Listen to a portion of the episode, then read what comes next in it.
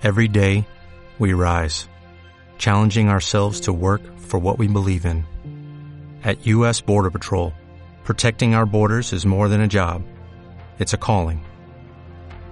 Agents answer the call, working together to keep our country and communities safe.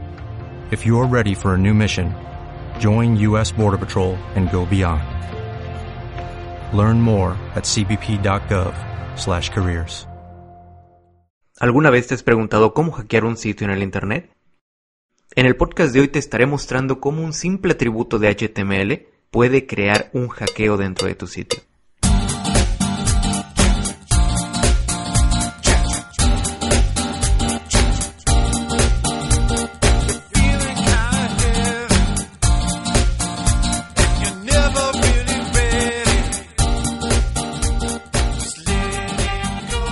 Hola, hola, hola, ¿cómo están? Luis de Grammarlab.com y bueno, les doy la bienvenida a este podcast número 2, donde, bueno, como ya les dije, eh, vamos a estar hablando de una pequeña vulnerabilidad que existe dentro del lenguaje del HTML.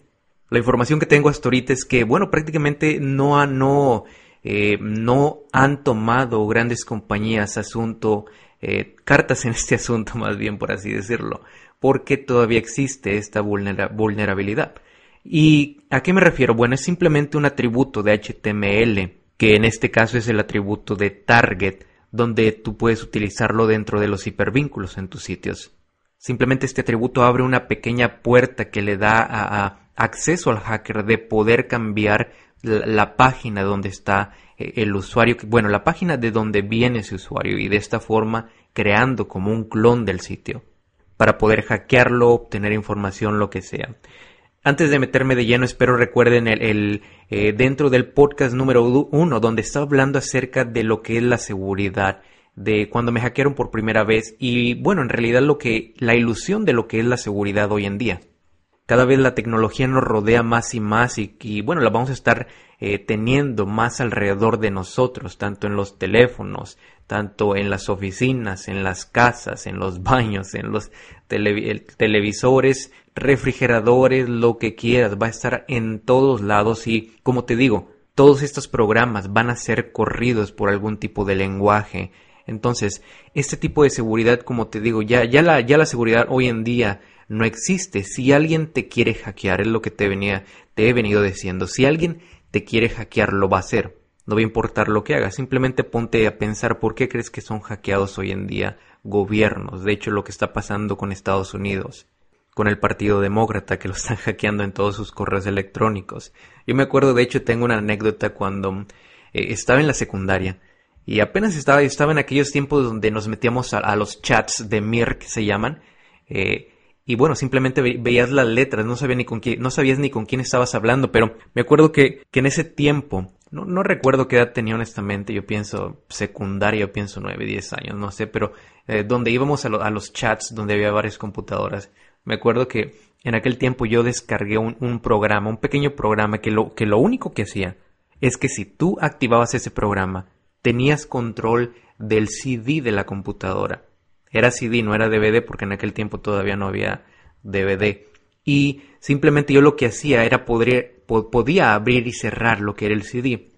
Y me acuerdo que estaba jugando con, con ese programa y engañaba a la gente para que ellos que creyeran que eh, tenía el control de su computadora.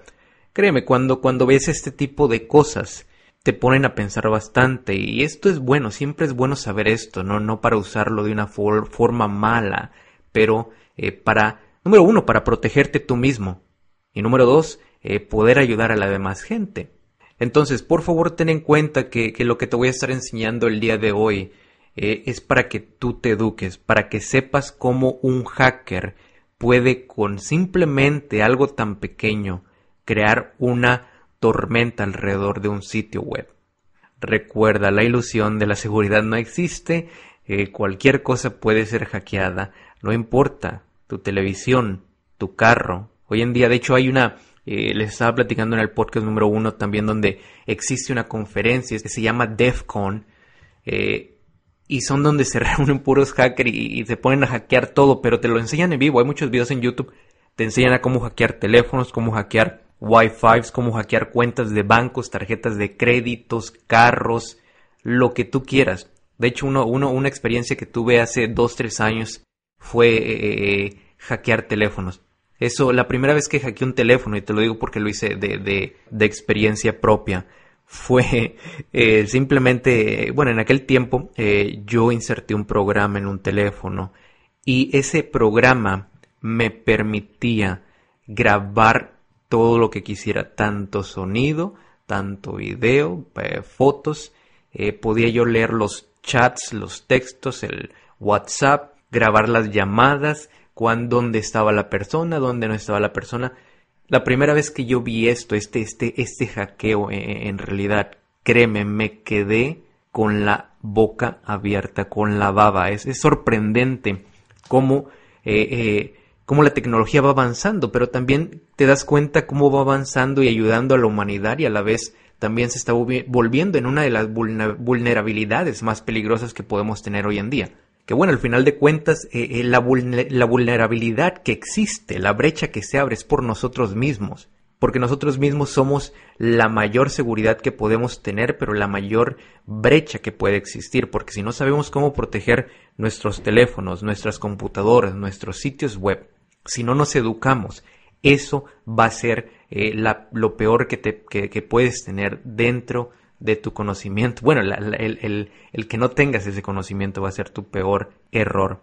Entonces, bueno, ya, ya para no darle vueltas dentro de este asunto, por favor, aquellos que están escuchando mi podcast, nada más no van a poder ver esto en acción. Si quieren verlo, por favor, váyanse a grammarla.com y dentro del menú simplemente busquen podcast y váyanse al podcast número 2 para que puedan ver todo esto en acción, lo que les voy a estar mostrando el día de hoy como un simple atributo de HTML puede hackear un sitio. Entonces, eh, vámonos rápidamente. Déjenme mostrarles. Este es eh, un programa, perdón, un, un artículo, un archivo de HTML.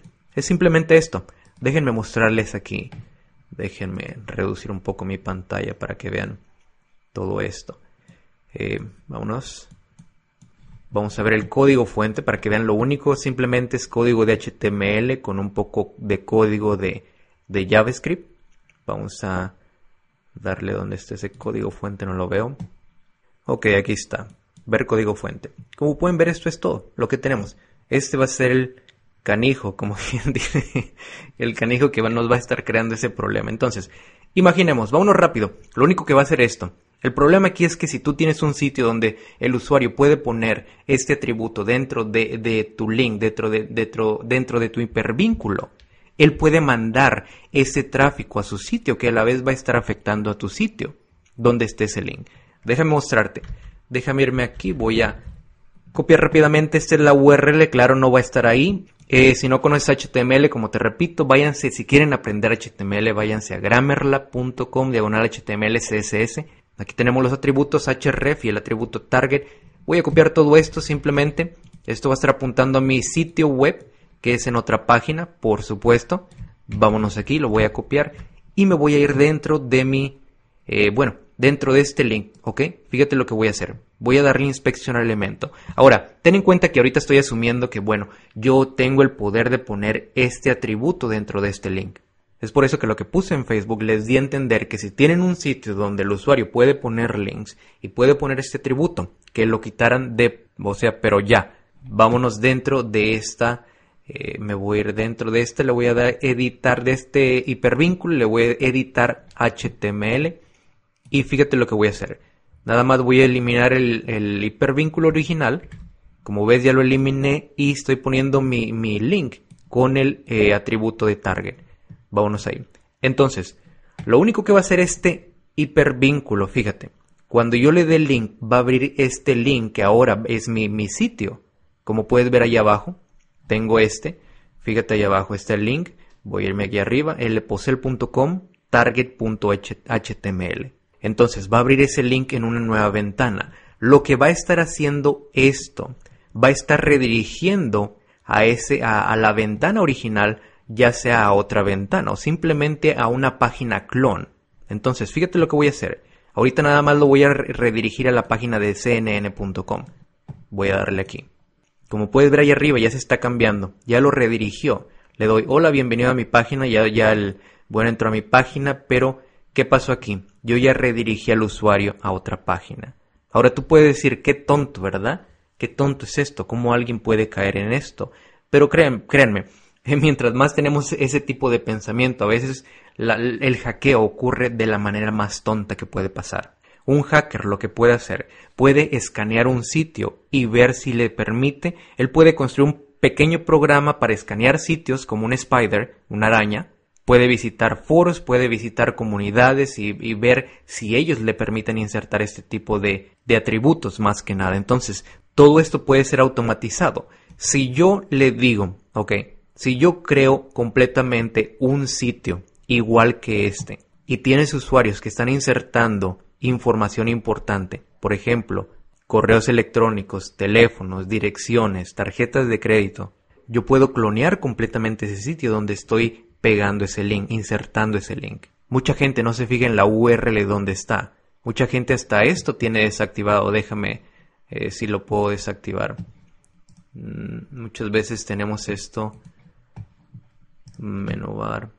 Déjame. Bueno, no sé, pero ahí a veces viene una opción para quitar lo que es la barra de aquí, que no se muestre. Pero ahorita no, no sé cómo ponerla. Pero entiende esto, que es tan simple y tan sencillo de hacer que cualquiera lo puede hacer. Déjame enseñarte un, un, una, un ejemplo más.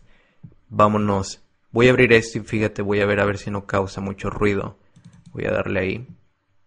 No, no era ese. Déjame regresarme. Era este. Virus. Vamos a darle ahí. Fíjate.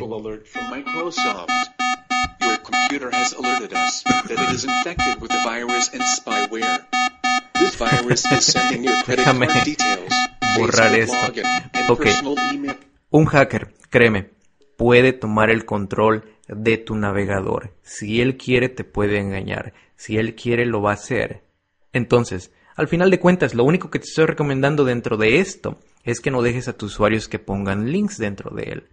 Si tienes comentarios, bueno, quita los links, no, no hay necesidad de eso, porque es otra forma simplemente de incrementar la vulnerabilidad, las vulnerabilidades detrás de tu sitio. Entonces, espero entiendas lo simple que esto se puede hacer y el gran impacto que puede tener dentro de un sitio. Ahorita muchos de ustedes lo han de ver algo simple, pero ya que les pase, ahí va a ser otra cosa. Entonces, no esperes a que te pase un problema así. Recuerda, tenemos dos formas de aprender. Número uno, por nuestras propias experiencias y número dos, por las experiencias de los demás. Las gentes inteligentes aprenden de sus experiencias, pero las gentes sabias aprenden de los demás. Mantente esto en la mente y, mis amigos, se me acabó mi tiempo, espero no haya, ah, no sé cuánto me llevé hablando dentro de este podcast, pero bueno, va a ser todo por hoy. Espero les haya gustado. Eh, tienen preguntas, tienen comentarios, tienen eh, lo que sea, recordatorios. Mándenmelo a luis.grammarlab.com.